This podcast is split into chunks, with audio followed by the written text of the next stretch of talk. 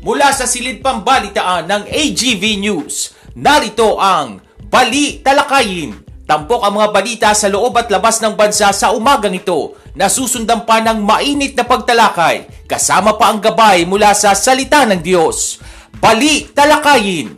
At narito ang inyong tagapag-ulat, R. Vargas. Headlines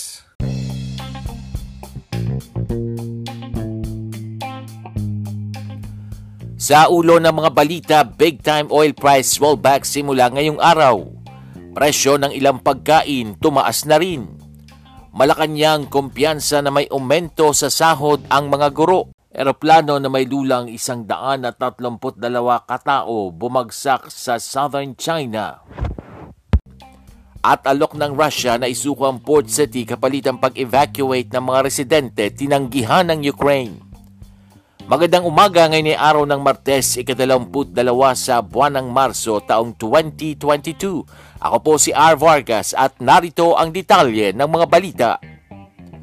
Sa kauna-unahang pagkakataon mararanasan ng big time oil price rollback sa mga produktong petrolyo batay sa anunsyo ng Caltex Clean Fuel, Petrogas, PTT Philippines, Sea Oil, Shell at Total Philippines – may kaltas na 11 pesos and 45 centavos sa kada litro ng diesel habang 5 pesos and 45 centavos naman ang patong sa kada litro ng gasolina.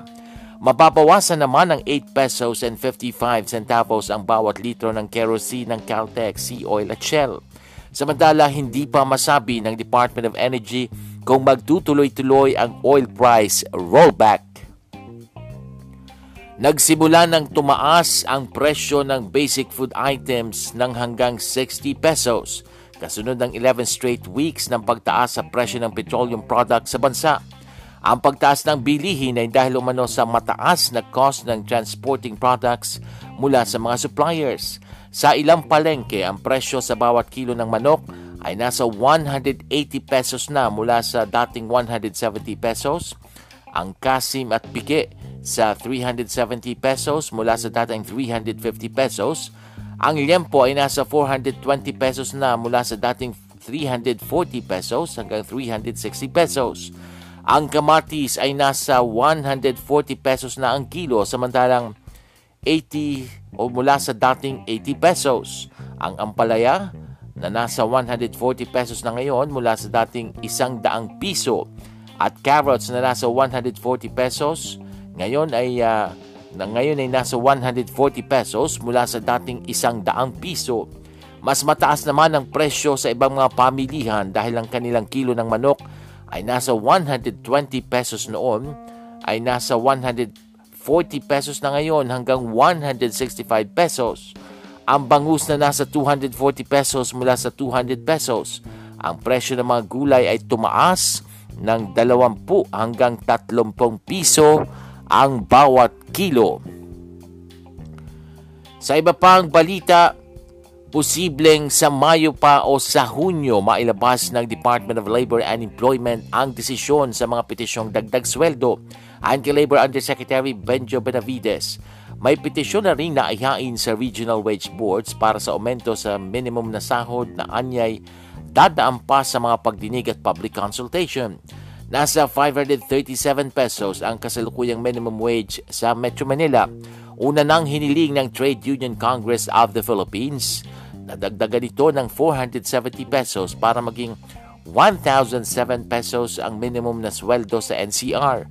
Kahapon ay naghain din sila ng wage hike petition para sa mga manggagawa sa Central Visayas.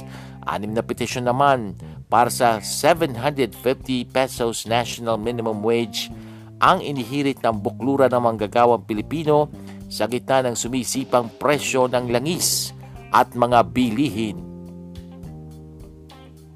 Samantala, hindi malayong pagbigyan ng pamahalaan ang hirit na aumento sa sahod ng mga guro sa kabila ng COVID-19 pandemic. Itong tiniyak ni Acting Presidential Spokesperson at Communications Secretary Martin Andanar. Anki Andanar, mahal ni Pangulong Duterte ang mga guro Anya matatandaang ilang beses na sa talumpati ni Pangulong Rodrigo Duterte na palagi nitong sinasabi na napakahalaga sa kanya ang mga guro dahil sa kanyang namayapang ina na si Soledad ay isa ring guro. Sinabi ni Andanan na tatanungin niya si Education Secretary Leonor Briones para sa updates kaugnay sa planong dagdagan ang sahod ng mga guro. Marso taong 2021, inamin ng Pangulo na dahil sa COVID-19 pandemic ay nabigo siyang ituloy ang kanyang plano na aumento sa sahod ng mga guro. Gainman, sinabi nito na nakapag-ipon naman siya ng pondo upang sa wakas ay maibigay ang aumento sa sahod ng mga guro. Now narito muling nanawagan ng Alliance of Concerned Teachers sa gobyerno ng aumento sa sahod dahil nagdurusa na raw ang kanilang pamilya mula sa tumaas na presyo ng langis na dahilan din ng pagtaas ng presyo ng mga pangunahing bilihin at serbisyo.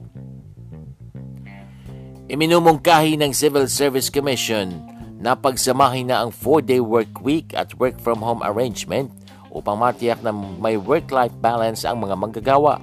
Ayon kay CSC Commissioner Eileen Lizada, may mga dapat ikonsidera ang mga head of offices kung ipatutupad ang 4-day compressed work week tulad ng mental health, wellness at work-life balance ng mga kawani ng gobyerno. Anya malaking hamon sa mga empleyado ang 10 oras na pagtatrabaho kung kaya't maaring gawing 8 oras na lamang ang apat na araw na work from home naman sa ikalimang araw. Now narito ay narekomenda ng National Economic and Development Authority ang 4-day work week na may 10 hours kada araw para makatipid ng enerhiya sa gitna ng tumataas na presyo ng langis.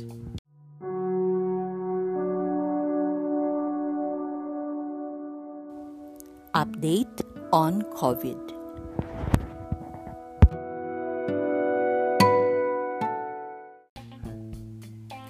Sa nakalipas na isang linggo mula Marso 14 hanggang Marso 20, nasa 3,527 na ang bagong kaso ng COVID-19 na naitala sa bansa. Ang average na bilang ng bagong kaso kada araw ngayong linggo ay nasa 510, mas mababa ng 13% kung ikukumpara sa mga kaso noong March 7 hanggang 13. Sa mga bagong kaso, isa o 0.03% ang kasalukuyang may malubha at kritikal na karamdaman. Samantala mayroon namang naitalang 655 na pumanaw. Bahagyang bumagal ang pagbaba ng mga kaso ng COVID-19 sa Metro Manila sa nakalipas na linggo. Pero sa kabila nito, sinabi ng Octa Research Group na nananatiling nasa low risk sa COVID-19 ang rehiyon. Sa kanyang tweet, sinabi ni Octa fellow Dr. Guido David na bumaba sa 4% ang 7-day average ng mga bagong kaso sa National Capital Region. Gayon din ang average daily attack rate o ADAR nito hanggang kahapon, Marso 20 o noong isang araw kumpara sa 23% decrease noong Marso 7 hanggang 13. Tumaas naman sa 0.26 hanggang 0.38 ang reproduction number o ang bilis ng hawaan ng virus sa rehiyon. Pero anya nasa low risk classification pa rin ng NCR base sa COVID Act Now metrics na ginamit ng OCTA.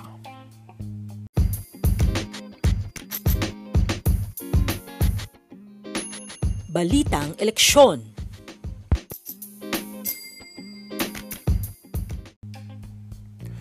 Posibleng magpataw ng karagdagang parusa ang Commission on Elections sa mga kandidatong hindi dumalo sa Pilipinas Debate 2022. Ang kay Chairman Saidamen Pangarungan. Pag-uusapan nila sa Anbank session sa Miyerkules kung ano pa ang maaari nilang gawin o sanction sa mga kandidatong tumatangging lumahok sa debate. Pero sa ngayon, ang kasalukuyang sanction muna anya ay ang ipapataw sa mga kandidato kabilang ang hindi nila maaaring pag-avail ng e-rally platform ng COMELEC. Sa unang presidential debate ng poll body noong March 19, lahat ng presidential bets ay naroon maliban kay dating Senador Ferdinand Bongbong Marcos Jr. habang hindi rin dumalo sa vice presidential debate nitong March 20 si Mayor Sara Duterte Carpio. Sa ibaing dagat, hindi tinanggap ng Ukraine ang ultimatum ng Russia na nag-aalok sa mga tao sa kinubkob na lungsod ng Mariupol na ligtas na daanan palabas ng daungan kung sila ay sumuko. Sa mungkahi ng Russia, ang mga sibilyan ay papayagang umalis kung ang mga tagapagtanggol ng lungsod ay naglatag ng armas. Ngunit tumanggi ang Ukraine na nagsasabing walang tanong sa pagsuko nito sa strategic port city. Umigit kumulang 300,000 katao ang pinaniniwala ang nakulong doon na nauubusan na ng mga supply at hinarang ang tulong na papasok. Tiniis ng mga residente ang ilang linggong pambobomba ng Russia ng walang kuryente at tubig. Isang eroplano na may lulang isang daan at 32 katao ang nag-crash sa southern China. Pinangangambahang walang nakaligtas sa mga pasahero ng China Eastern Airline Boeing 737 na galing sa Kunming patungong Guangzhou nang ito ay bumagsak sa Guangxi Province at nasunog. Aabot sa mahigit 600 rescuers ang agad na nagtungo sa lugar. Maging ang mga bombero ay agad na inapula ang sunog. Kasalukuyang inaalam pa ng mga otoridad ang sanhi ng pagbagsak ng eroplano. Madalang ang pagbagsak ng mga Chinese Airlines kung saan ang pinakahuling matinding insidenteng naitala ay noong pang nakalipas na labing dalawang taon.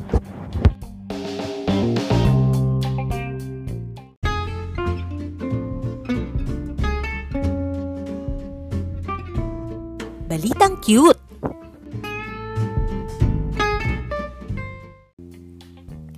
Sa ating balitang cute, mahilig ka bang mag-alaga ng aso? Kung mahilig kang mag-alaga ng aso o may alaga ka ng aso, abay mahalagang mapakinggan mo ang ilang paalalang ito. Dahil nga ang aso ay sinasabing man's best friend, dahil mahusay din o dapat mahusay din ang ating ginagawang pag-aalaga sa kanila, lalo na po sa kanilang kinakain. Kung ang aso mo ay matakaw at laging gustong kumain, dapat tandaan na hindi lahat ng pagkain ay pwede nilang kainin. Bawal na bawal kainin ng mga aso ang mga pagkain may sangkap na alkohol at anumang uri ng nakalalasing na inumin. Bawal din nilang kainin ang avocado. Ipinagbabawal din ang pagpapakain sa kanila ng tsokolate. Bawal din ang kape o anumang pagkain na may caffeine. Bawal na bawal din ang citrus, ganon din ang mga may pagkain sangkap ng nyog o gata ng nyog. Bawal din ang grapes o raisins. Hindi rin pwedeng pakainin ang mga aso ng macadamia nuts. Ang mga pagkaing nabanggit ay lubhang makakasama sa kalusugan ng ating mga alagang aso at mahirap kapag sila ay nagkasakit. Pero pwedeng pwedeng ipakain sa kanila ang itlog, green leafy vegetables, salmon, beef o chicken, potato, tuna, beans at iba pang uri ng gulay. At syempre, pwedeng pwede silang pakainin ng kanin.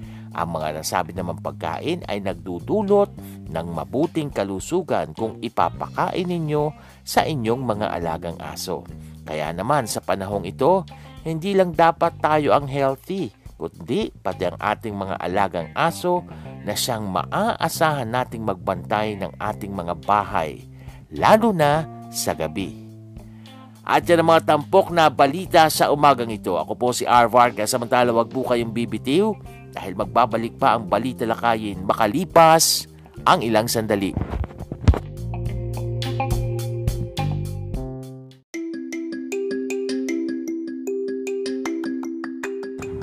Alam mo na ba ang bagong ipinatutupad na polisiya para sa quarantine period ng COVID-19 patients? Sa ilalim ng bagong polisiya, pitong araw na lang ang isolation period para sa mga bakunadong probable, mild at asymptomatic na kaso ng COVID-19. Kung partially o fully vaccinated na mild, asymptomatic at probable, sampung araw ang magiging isolation ng pasyente. Ganito rin ang isolation period para sa mga moderate COVID-19 cases. Kung severe na kaso at kung immunocompromised na nagpositibo sa COVID-19, aabuti ng 21 araw ang isolation period.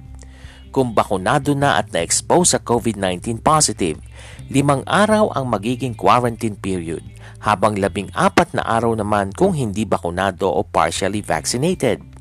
Limang araw o maaaring mas maikli pa ang quarantine period ng healthcare workers na na-expose sa COVID-19 positive, depende sa magiging assessment ng ospital o pinagtatrabahuhang public health office.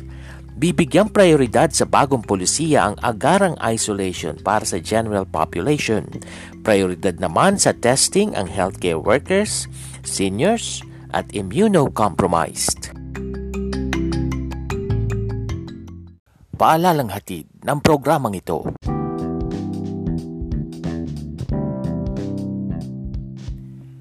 Good morning! Isang magandang magandang umaga po ang aming hatid na pagbati dito po sa programang Bali Talakayin, isang podcast program na napapakinggan sa pamagitan po ng Anchor.fm, ganun din po sa Spotify. Ako po ang inyong lingkod, R. Vargas. Kamusta po kayo mga kaibigan?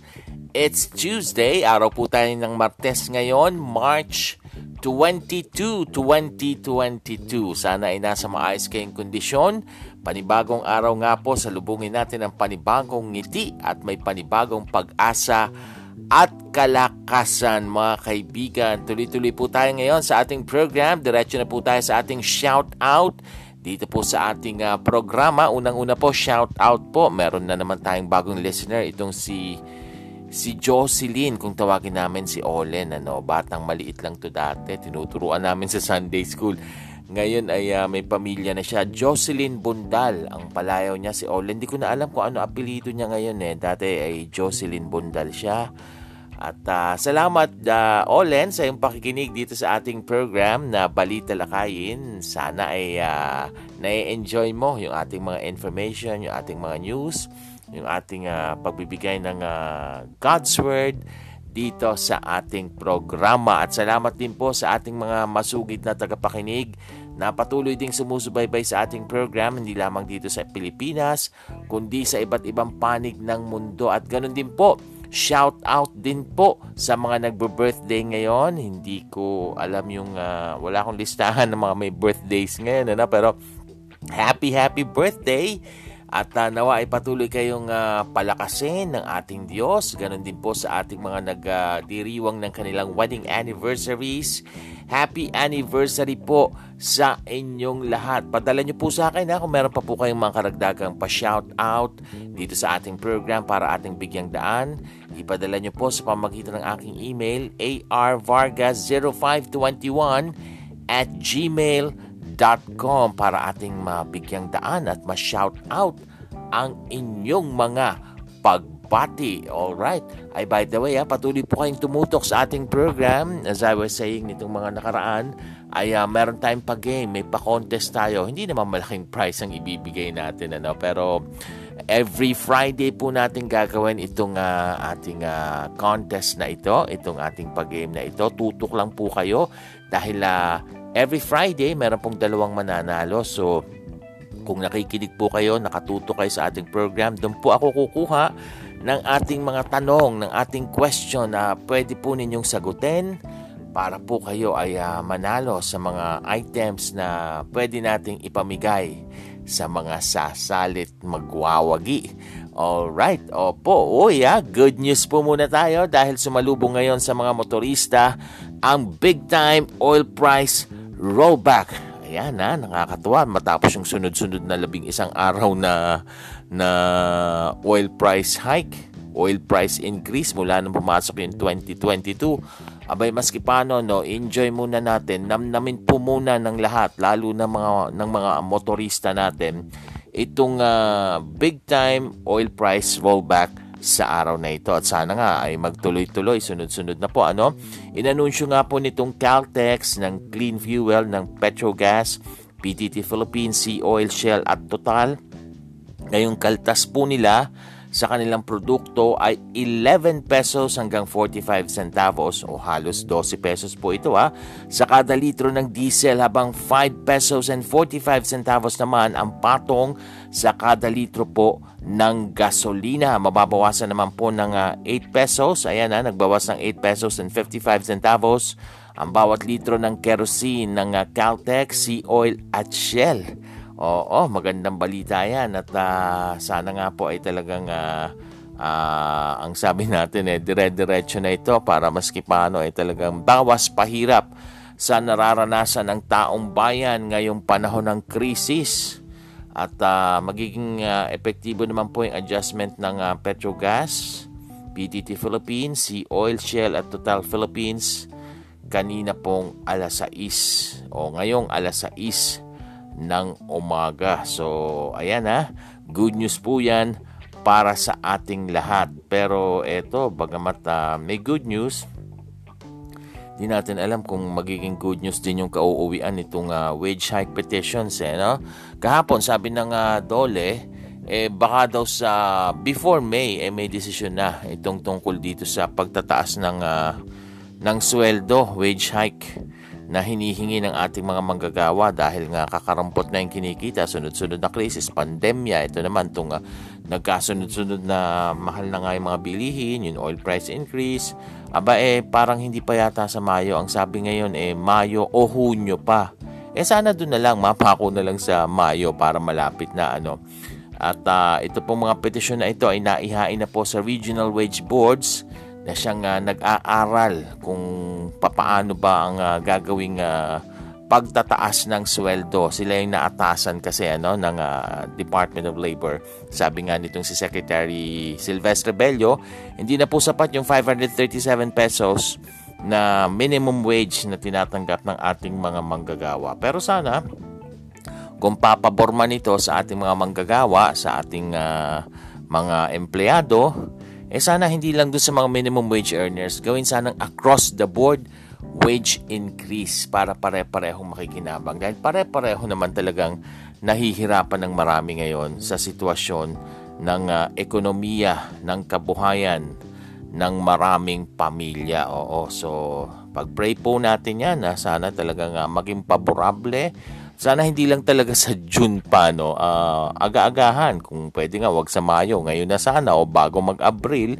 o Abril mismo, sa month of April, eh sana talagang uh, may desisyon na. At yung desisyon, eh pabor sa ating mga manggagawa. At tayong hindi rin naman mahihirapan yung ating mga negosyante, gaya ng sinabi ko kahapon, ano, yung parang uh, baka naman magsara itong mga employers na to dahil sa hinihinging ganito eh, sana naman hindi. Although alam ko, malaki-laki yung hinihingi ng ibang mga labor group eh, no? Ng TUCP, ng, uh, ng KMU, iba't ibang mga labor group yan eh, no? Pero tignan natin kung ano yung uh, pwedeng mapagkasunduan na sabi ko kahapon, eh magmi-meet halfway para po dyan. Oo. Ay, by the way, meron na ba kayong iboboto? Nakahanda na po ba kayo sa inyong mga ibobotong kandidato?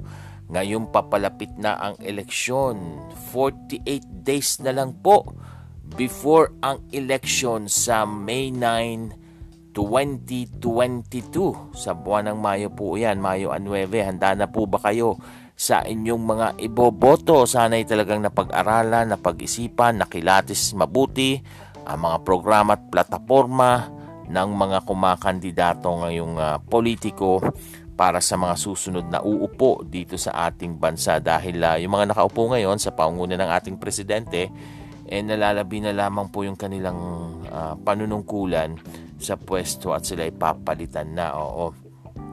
Pero sana no yung susunod na presidente na manunungkulan sa ating bansa eh sana ay uh, talagang uh, may tapang.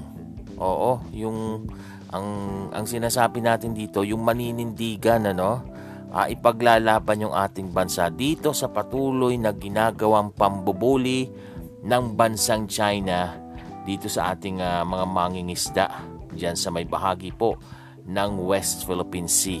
Oo, eh, patuloy tayong nababastos sa sarili nating pag-aari eh no So sana talagang may paninindigan, may pakikitang ngipin, tapang. Hindi naman kailangan makipaggera eh. Ano bang kalaban-laban natin sa bansang China? Eh superpower yan na tayo eh, kakarampot at uh, maliit na bansa lamang kung ikukumpara sa kanila. Pero makita mo eh, maski paano may ngipin, may tapang na ipaglaban yung ating karapatan. At uh, sana ganon at uh, pumili tayo ng mga kandidatong may ganong uh, pakikipaglaban o may ganong gagawing uh, adhikain para ipaglaban yung karapatan ng ating bansa. Dahil kung titingnan mo eh talagang patuloy yung ginagawang pambabasto sa atin eh. Sorry for the word ha, pero parang parang ano bang pwede nating sabihin dito? Wala nang pakundangan kumbaga no, yung ginagawang panghihimasok sa teritoryo ng Pilipinas. Eh kapag kapag uh, ginusto nila, papasok sila, eh yun, hindi makikinig sa mga sa mga opisyal ng Pilipinas, talagang papasok at papasok sila at uh, kasi hodang uh, ang mapaalis dyan, yung mga mangingis ng Pilipino. Kung matatandaan nyo, nitong uh, nakaraang January 29, nito pong uh, taong 2022, aba, eh, meron pong isang Chinese vessel ang pumasok dyan po sa Sulu Sea at ito ay nagstay doon ng 3 days. Sa kabila ng sinabihan sila ng mga opisyal ng Philippine Navy na lulan ng BRP Antonio Luna na umalis na dun sa lugar. Lisanin nila ito. Pero, aba eh, walang pakialam yung China. No? Hindi sila natinag yung Chinese vessel na binabanggit natin. At parang, parang nagbingi-bingihan, walang narinig dun sa sinabing uh, uh, paalala ng Philippine Navy sa kanila. Kaya naman po, nagprotesta agad ng Department of Foreign Affairs sa ginagawa ng China, no? Nung kanilang mga barko at ang sagot naman ng China, alam nyo, yung ginawa nilang pagpasok na yon, itong buwan ng Enero, eh wala daw masama dun sa ginawa nila sa pagpasok ng kanilang barko sa Philippine waters. At ang sinabi, ine-exercise lamang daw nila yung kanilang karapatan, the right of innocent passage, at ito daw ay nakasaad sa United Nations Convention on the Law of the Sea o UNCLOS. Abay, nakakatawa. Parang katawa-tawa ito. Ano ba to Joke? Kasi bakit nila sinasabi ngayon na ini-exercise nila yun sa UNCLOS, yun sa United Nations, sa ganitong pagkakataon?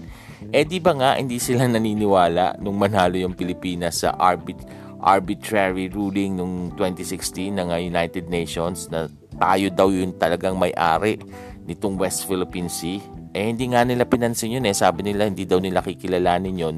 Binabaliwala nila yon hanggang ngayon. Pero ngayon, dahil uh, hindi naman daw nila kinikilala yung desisyon ng United Nations. Pero ngayon, uh, parang nagjo-joke sila no dahil kinikilala pala nila yung UNCLOS eh, United Nation ito eh.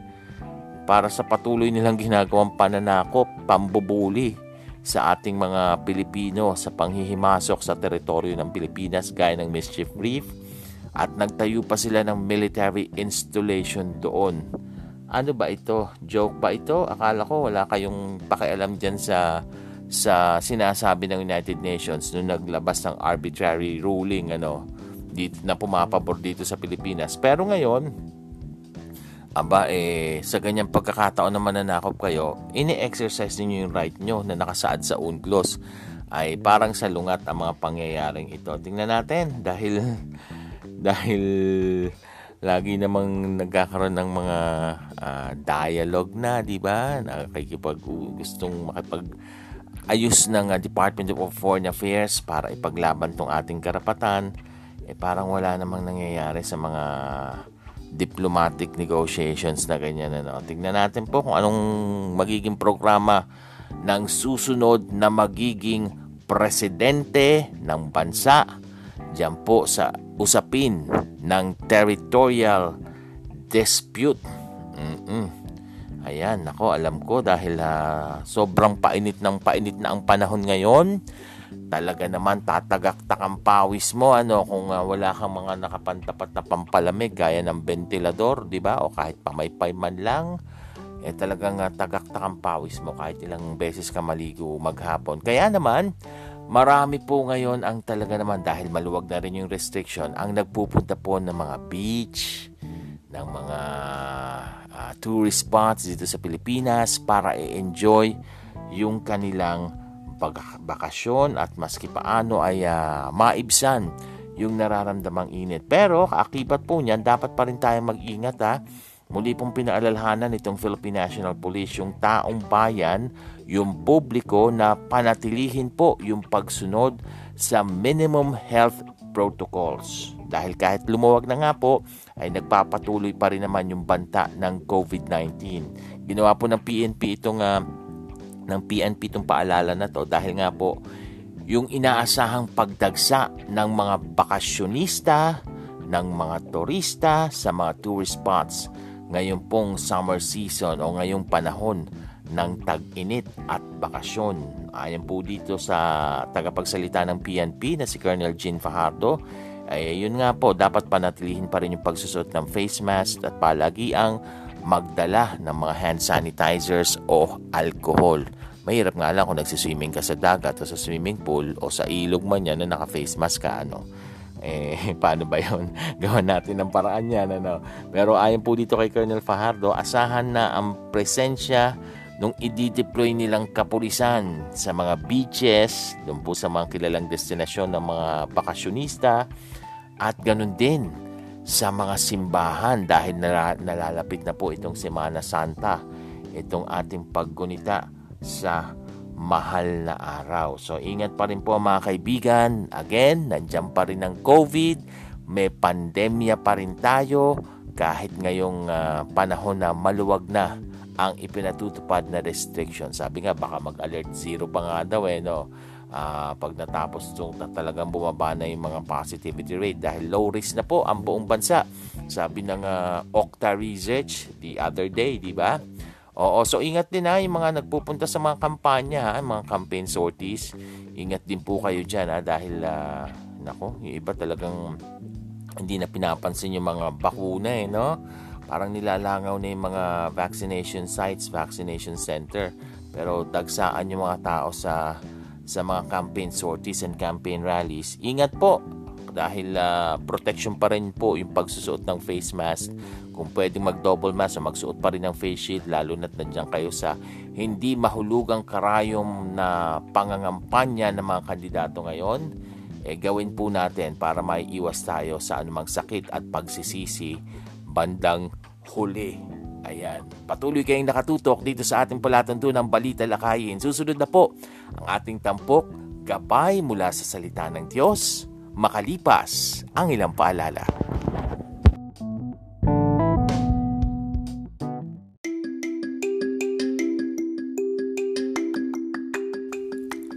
Paano makatitipid ng tubig ngayong tag-init?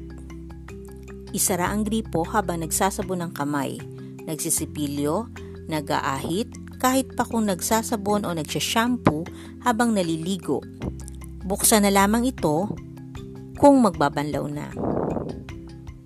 Mag-recycle ng tubig. Ang pinagbanlawang tubig mula sa nilabhang mga damit o pinaghugasan ng mga pinggan ay pwedeng gamitin ng pambuhos sa CR panlinis sa garahe, pandilig sa halaman, at panlaban ng basahan. Paalalang hatid ng programang ito.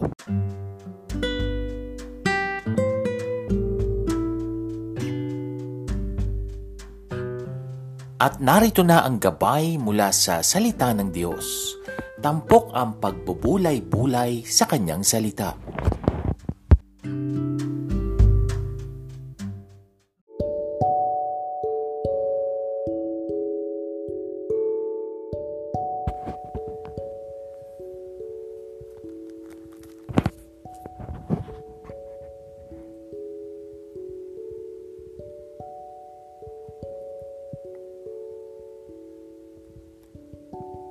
Ito pa rin po ang programang Balita Lakayin. Sa pagkakataong ito, dumako na tayo sa ating tampok na gabay mula sa salita ng Diyos.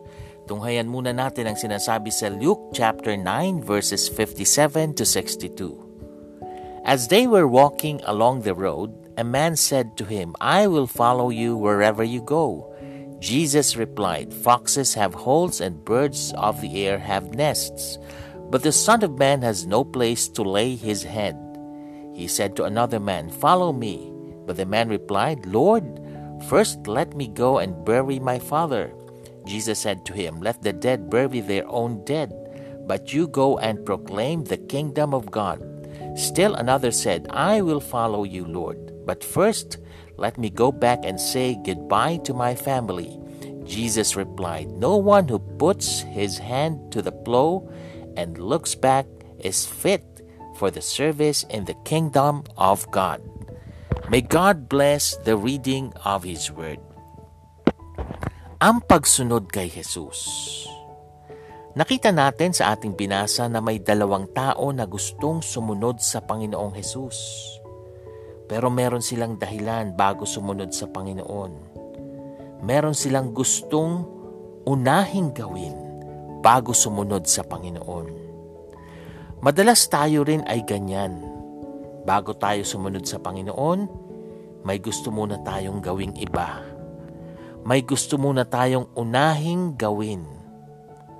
Sa anong bagay mas nagiging una ang Panginoon sa ating buhay? O baka meron pa talaga tayong laging mas inuuna? But you know what? Our God is a jealous God. Hindi niya nais na may mas pinaprioritize muna tayong gawing iba bago siya. May pagkakataon din na mas gusto nating gumawa ng kasalanan sa halip na sumunod sa Panginoon. Pero alam ninyo, pag sinunod natin ang ating Panginoon, laging may kaakibat na pagpapala. At yan po ang pangako niya sa Deuteronomy chapter 28 verses 1 and 2. Sabi, If you fully obey the Lord your God and carefully follow all his commands I give you today, the Lord your God will set you high above all the nations on earth. All these blessings will come on you and accompany you if you obey the Lord your God. May pangakong kaakibat ang pagsunod natin sa ating Diyos. Samantalang kapahamakan naman pag hindi tayo sumunod sa Kanya. Kaya sana, unahin natin ang Panginoon lagi sa ating buhay dahil Siya ay nagmamahal at kumakalinga sa atin. Tayo po ay manalangin. Lord, help us Lord na ikaw ang gawin naming priority sa aming buhay. Sumunod kami Lord sa mga utos mo at sa anumang naisin mo sa aming buhay na pawang kabutihan ang maitutulot sa amin at hindi kapahamakan.